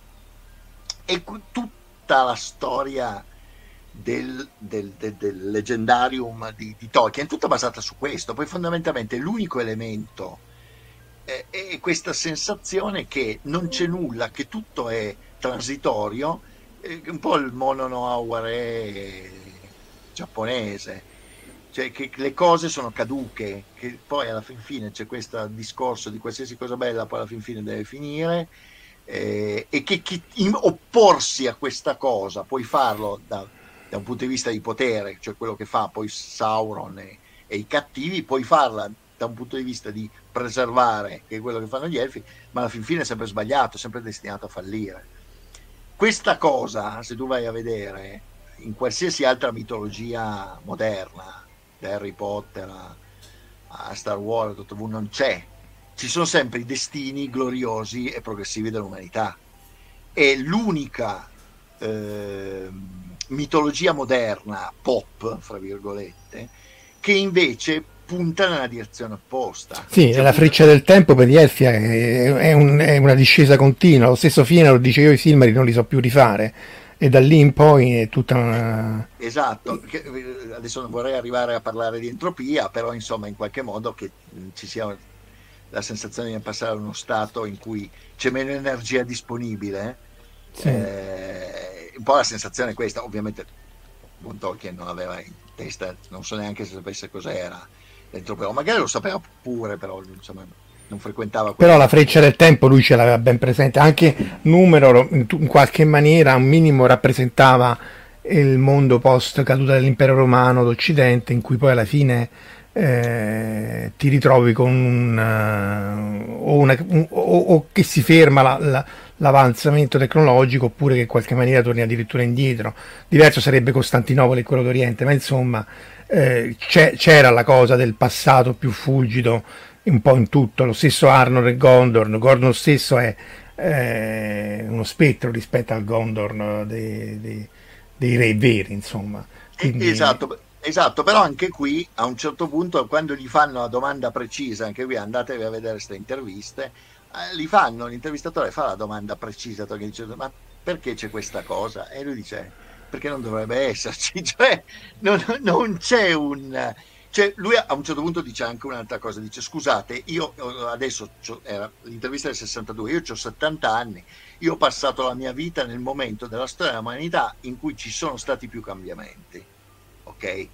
E la sensazione non è che tutti i cambiamenti siano stati cambiamenti ingiusti, lui positivi, cita mm. cioè, cambiamenti positivi, lui a un certo punto cita anche questa cosa dicendo io poi sono andato in guerra in un momento in cui dicevano la guerra per finire tutte le guerre, non ci credevo allora, ci credo ancora meno adesso. Figura di adesso. esatto, per cui fondamentalmente il suo senso è ah, ma vi state guardando attorno?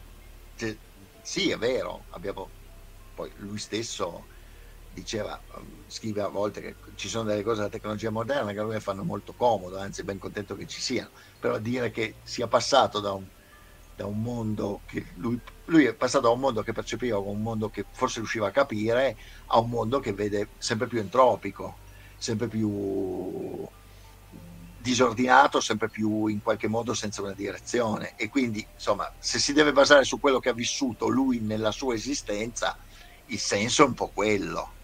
Ok? E tra l'altro, la seconda era è il momento forse in cui è più acuta questa cosa, perché nella, la prima era è tutta appunto legata a questa mitologia, il discorso dei Silmaril. E, e anche qui c'è un discorso di caduta, ma è, è molto mitico la terza era è tutta decadenza, cioè, cioè, se ci pensiamo, cioè, è una roba proprio malinutissima in cui non è che ci sono degli scossoni giganteschi come quelli che poi capitano appunto con la guerra fra gli Elfi e Sauron e, o, o Numenor. È il numero che si vede che proprio... Eh, a, a, abbiamo proprio questo esempio, tra l'altro tu prima hai citato l'impero romano, Tolkien stesso dice guardate che io ho, anche qui ho lavorato per costruire questa pseudostoria, ma che credete, ho lavorato con materiale che conoscevo e quindi è chiaro che c'è sempre questa sensazione di imperi, più che altro nella terza era, che hanno questa continua infiltrazione di popolazioni che vengono da fuori e contro cui devono combattere gli Esterling, i Sudroni, e certo, è quello, è, è quello che poi è successo fondamentalmente con l'impero romano, visione che adesso noi non accettiamo più perché Gibbons non, nessuno lo prende più tanto sul serio. Eh, noi riteniamo che adesso le invasioni barbariche siano state una cosa diversa, però all'epoca, eh, quando lui ha scritto sta, sta roba, eh, poi tutto funzionava almeno dal suo punto di vista. Beh, era pure il 1700, la storiografia del 1700. Esatto, eh, sicuramente Tolkien lo, l'aveva letto, lo conosceva, cioè, però eh, quello con cui vorrei anche un po' lasciare i, gli spettatori è questa cosa dicendo ricordate che ci sono sempre i due elementi da un lato il creatore di miti il creatore di storia il, il creatore di mondi dall'altro lato uno scrittore uno scrittore con i suoi trucchi con le sue i suoi tic, con le sue malizie, con anche la sua cosa, e diceva io potevo scrivere una roba che la gente la, deve leggere. Eh, quindi molte delle revisioni hanno fatto io voglio fare una roba perfetta, ben scritta, ben fatta, che però comunque la gente... Però molto era anche per sé, eh, perché voglio di tutto il tempo che perde per sistemare le fasi della Luna, è chiaro che cioè, era più per... Cioè, perché dunque com'era la storia nel, nel, nel Signore degli Anelli riesce a mettere a posto, ma nell'Hobbit comunque a un certo no, punto... Alla... Sbagliate. Sono sbagliate, esatto. Si arrende e dice guarda non ce, non ce la posso fare.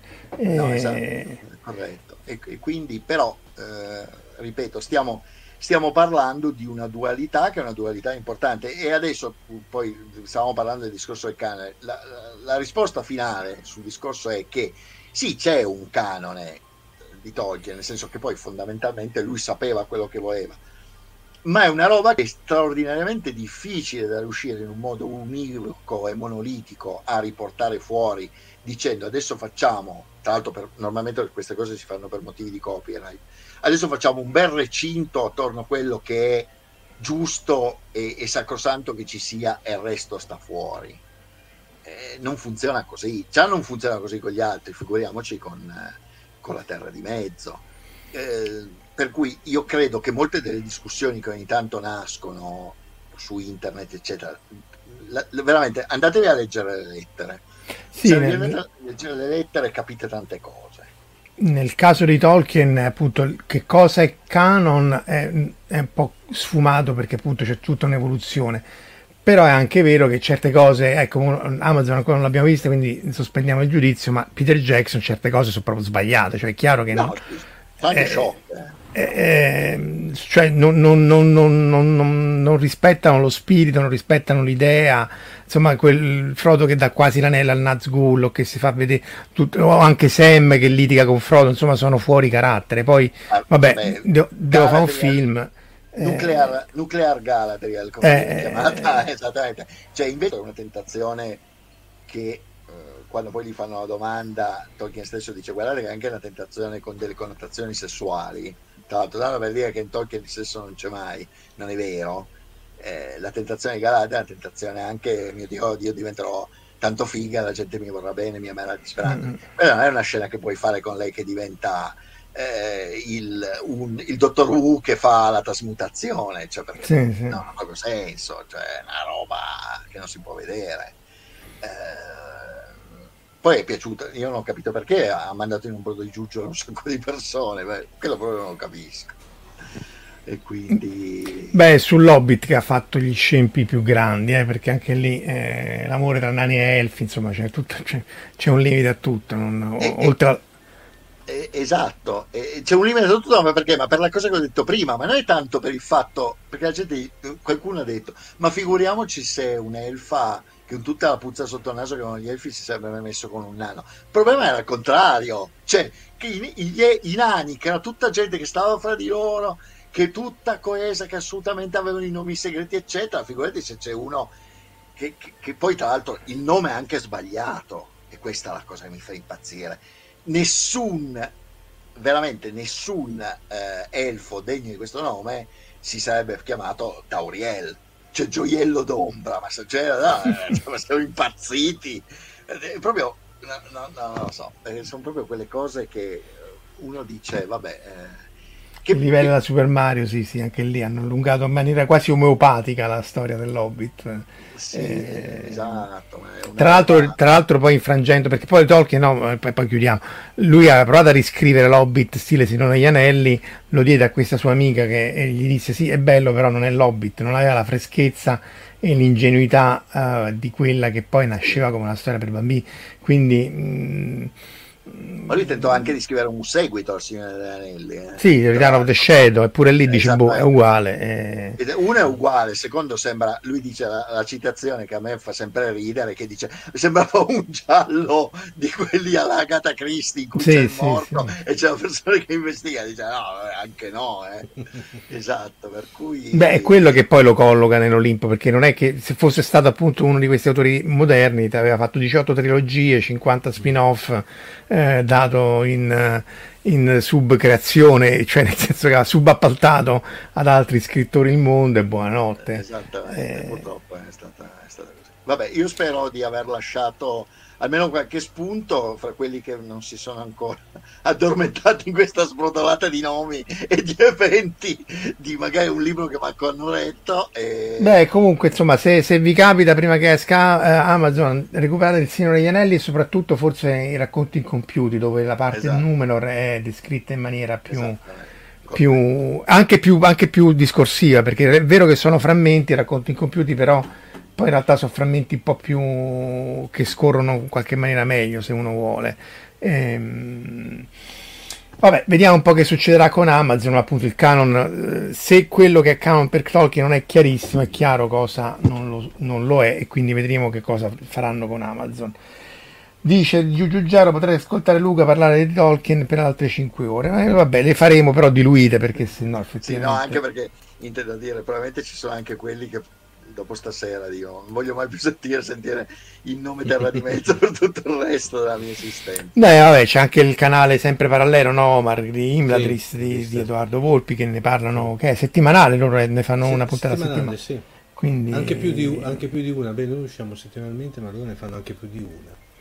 Sì, eh, dice Emilio De Salvo giustamente, ricordatevi like like e subscribe perché appunto vabbè, eh, chi ci ha seguito fino a quest'ora lo sa benissimo c'è il canale telegram c'è il canale eh, youtube che è questo qua e quindi eh, e poi c'è fantascientifica che è il podcast eh, che riprende tutte queste, queste linee temporali queste linee narrative e li ripropone appunto in formato audio.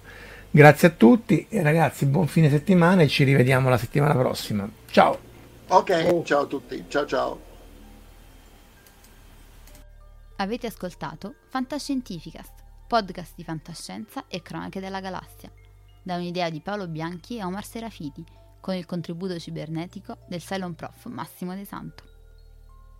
Potete seguirci ed interagire con noi sul nostro sito fantascientificast.it, su Facebook alla pagina Fantascientificast, su Twitter sul profilo at Fantascicast, sul nostro canale Telegram t.me slash fantascientificast, sulla nostra community Telegram t.me slash fsccommunity. Se siete particolarmente timidi, potete utilizzare la vecchia, cara e affidabile posta elettronica, scrivendoci all'indirizzo redazione at fantascientificas.it. Tutte le puntate sono disponibili sul nostro sito, su Apple iTunes, su Spotify e su Podbean all'indirizzo podcast.fantascientificas.it. Se volete, potete lasciarci una valutazione a 5 stelle su Apple iTunes ed offrirci una birra romulana o un gotto esplosivo pangalattico, sostenendoci tramite una donazione PayPal utilizzando l'apposito pulsante sul nostro sito. Fantascientificast è una produzione amatoriale. Non si intende infrangere alcun copyright, i cui diritti appartengono ai rispettivi detentori.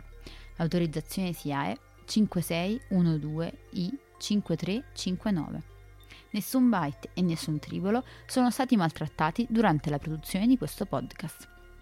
Alexa 4 e l'equipaggio di Fantascientificast vi augurano lunga vita e prosperità e vi danno appuntamento alla prossima puntata lungo la rotta di Kessel.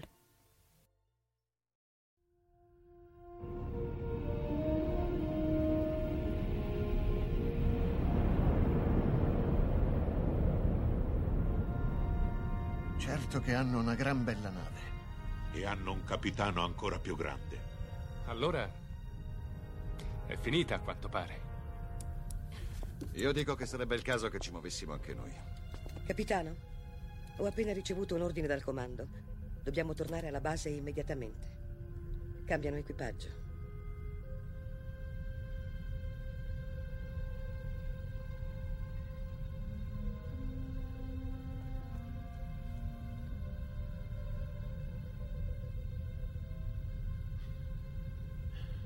Se fossi umano, penso che ora la mia risposta sarebbe andate al diavolo. Se fossi umano.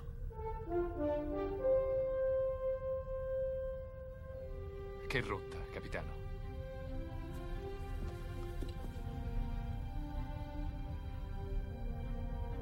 Seconda stella a destra poi dritto fino al mattino.